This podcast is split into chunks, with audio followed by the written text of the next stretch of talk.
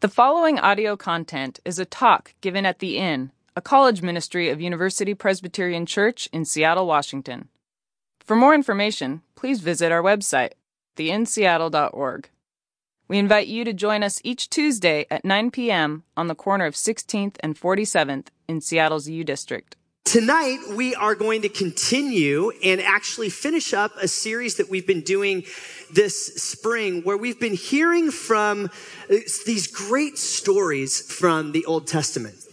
And our student interns each week have been leading us through one of, of really just uh, what I think are these provocative, phenomenal story, stories of God's pursuit of God's people. And so tonight we come to the last story that we're going to hear together this quarter. And to do that, we're, we're going to be led by a man that hails from the thriving metropolis of Kirkland, Washington. He came to UW uh, playing on the Husky football team. He has one of the most curious minds I know, honestly. Uh, that that Nate is one of these guys that in my interactions with him over the last several years, that, that, that he has that that just that desire to know what is what is the, what is the real truth that is present in this text or in this in this situation. And so i'm excited for you to get to hear from a a very it's kind of funny that he gets to he's this very big man that gets to tell this story about what you know at first glance is kind of a beauty pageant. He's going to tell us about the story of esther. So please welcome my good friend nate dean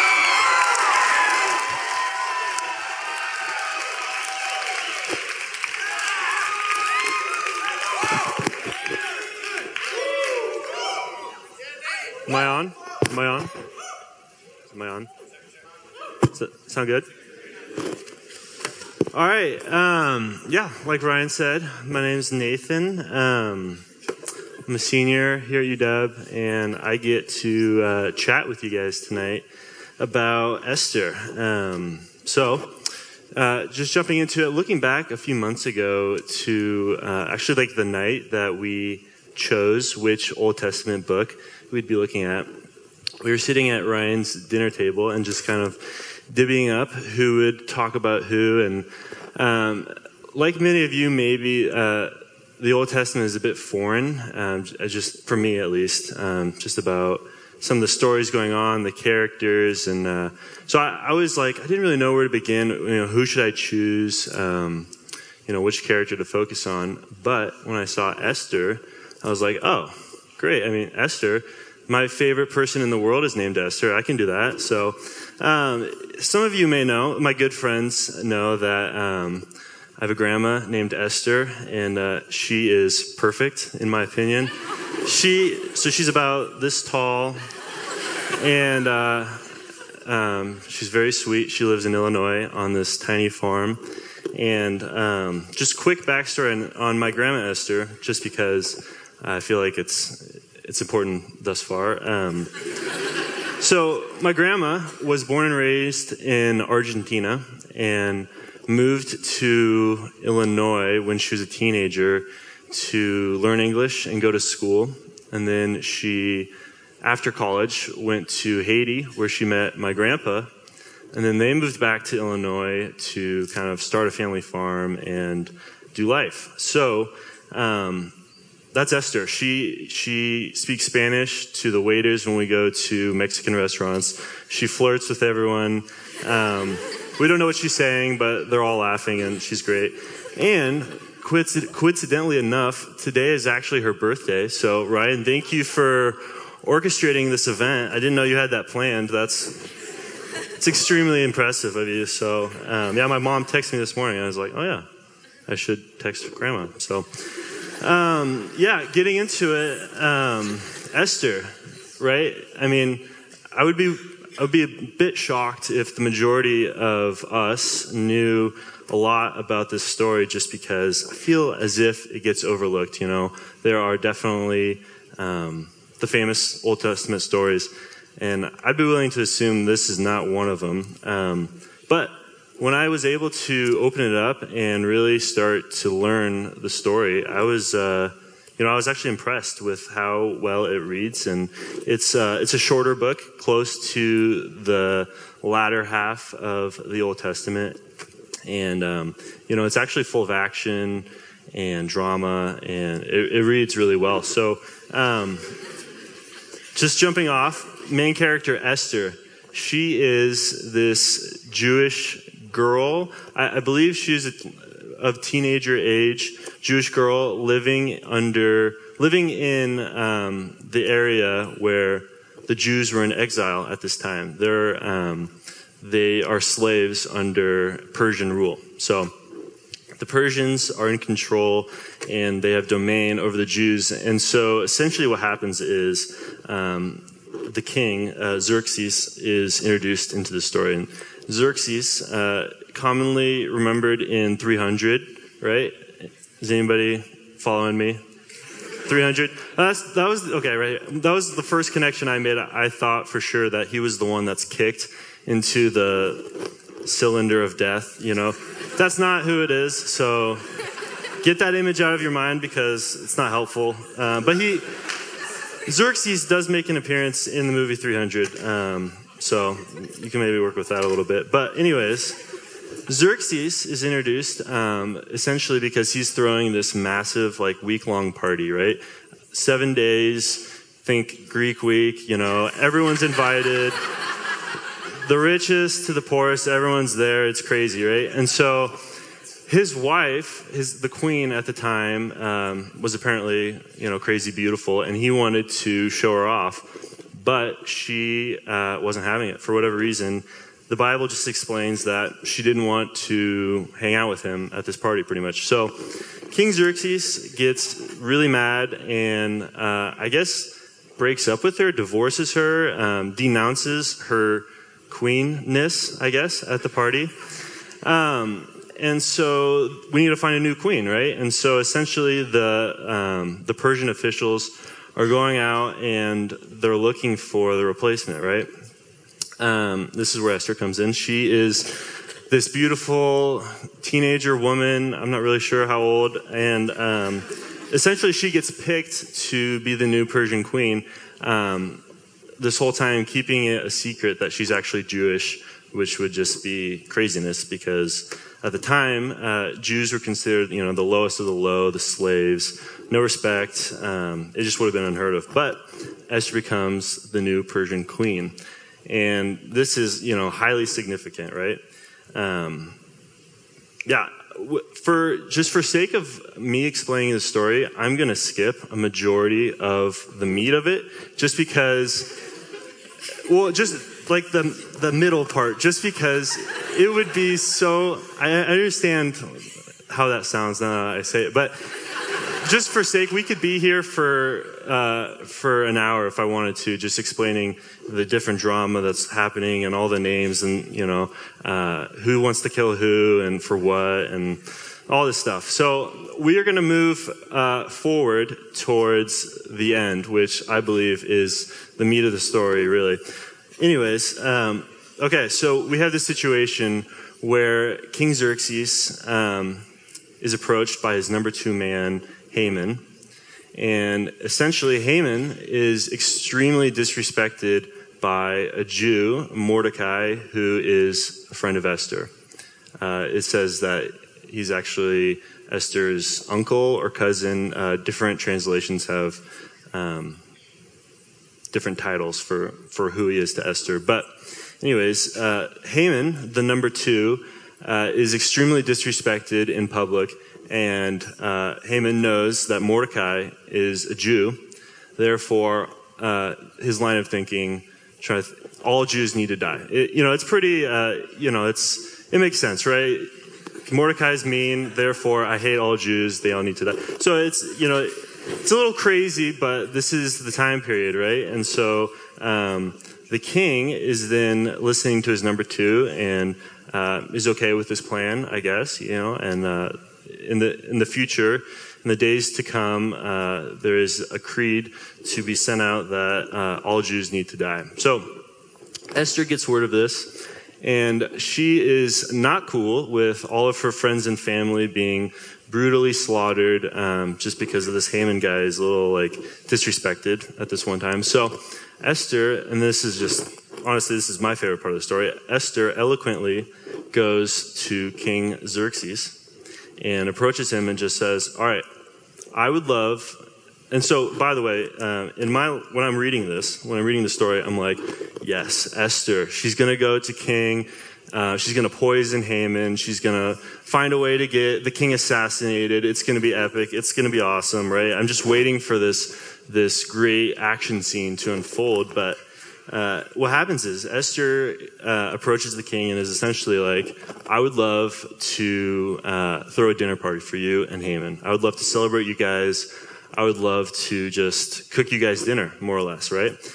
And um, at this point uh, Esther is in very great graces with the king, and the king loves her. And so, yeah, he's, he's more than welcome for this feast to ensue, right? And so the next night, they just have this massive feast.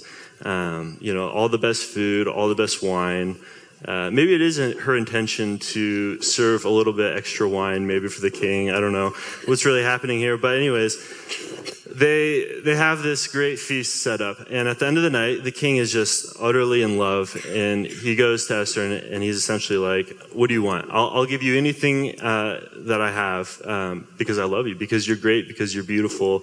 Uh, anything you want, it's yours. You want you want um, your title of the kingdom, you got it. No worries. What do you want?" And the queen, uh, instead of acting selfishly, she pretty much just um, pleas for the safety and the humanity of the Jews, right? For him to not kill all her friends and family, right? And um, it's this pretty miraculous scene where, uh, because of the respect that the king has for Esther, he listens and um, the Jews are saved. You know, later in the story, it, it goes on to explain that Haman is then murdered by the king and and you know it's, it's good news for the Jews, but um, you guys will have to read more into that because it's it's pretty juicy. But anyways, I just love I just love the fact that this is how Esther, you know, a secretly Jewish woman acting as the queen gets things done, right? You know, so often I think, especially reading these books of antiquity, um, you know, it's force, it's violence, it's manipulation. That's how things are done.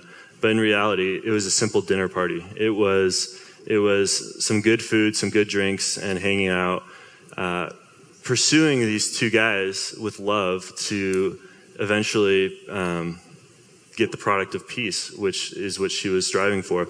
And I think a lot about my own life, how you know I don't even do that, right? There's no uh, nobody's life is on the line with my enemies. However, how hard is it for me to uh, go to the people that I have problems with and offer them coffee, or uh, go have teriyaki on the Ave with that one guy that's really bugging me, or something like that. I just, I truly feel like Esther uh, is just representing perfectly the way to to care for people just with love, and and I assume she wasn't confident that this would work. I assume that you know, she probably had other ideas of, of ways of getting things done. Um, but she, she was a woman of God and she did what she knew was right.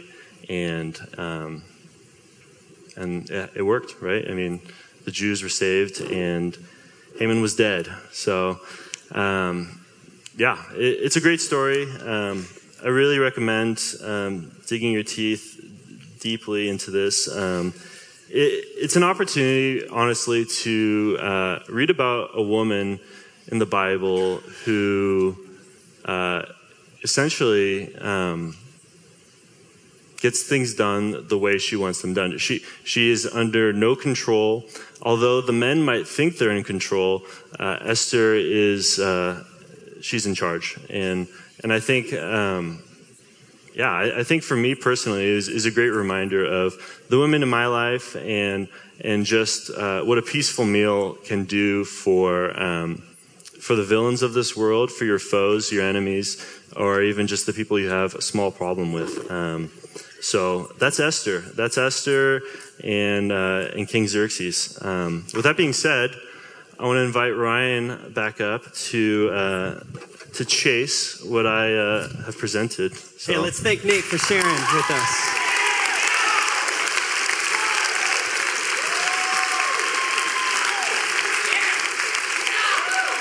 Hey, the worship team is going to come back up and lead us in a few more songs in about three minutes.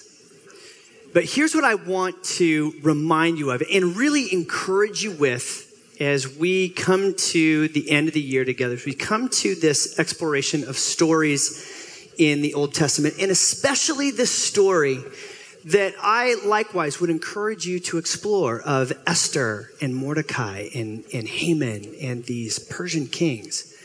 It's a provocative story, but here's what I want you to catch. Okay, if you if if you tuned out, I need you for about a minute and a half. God can be trusted.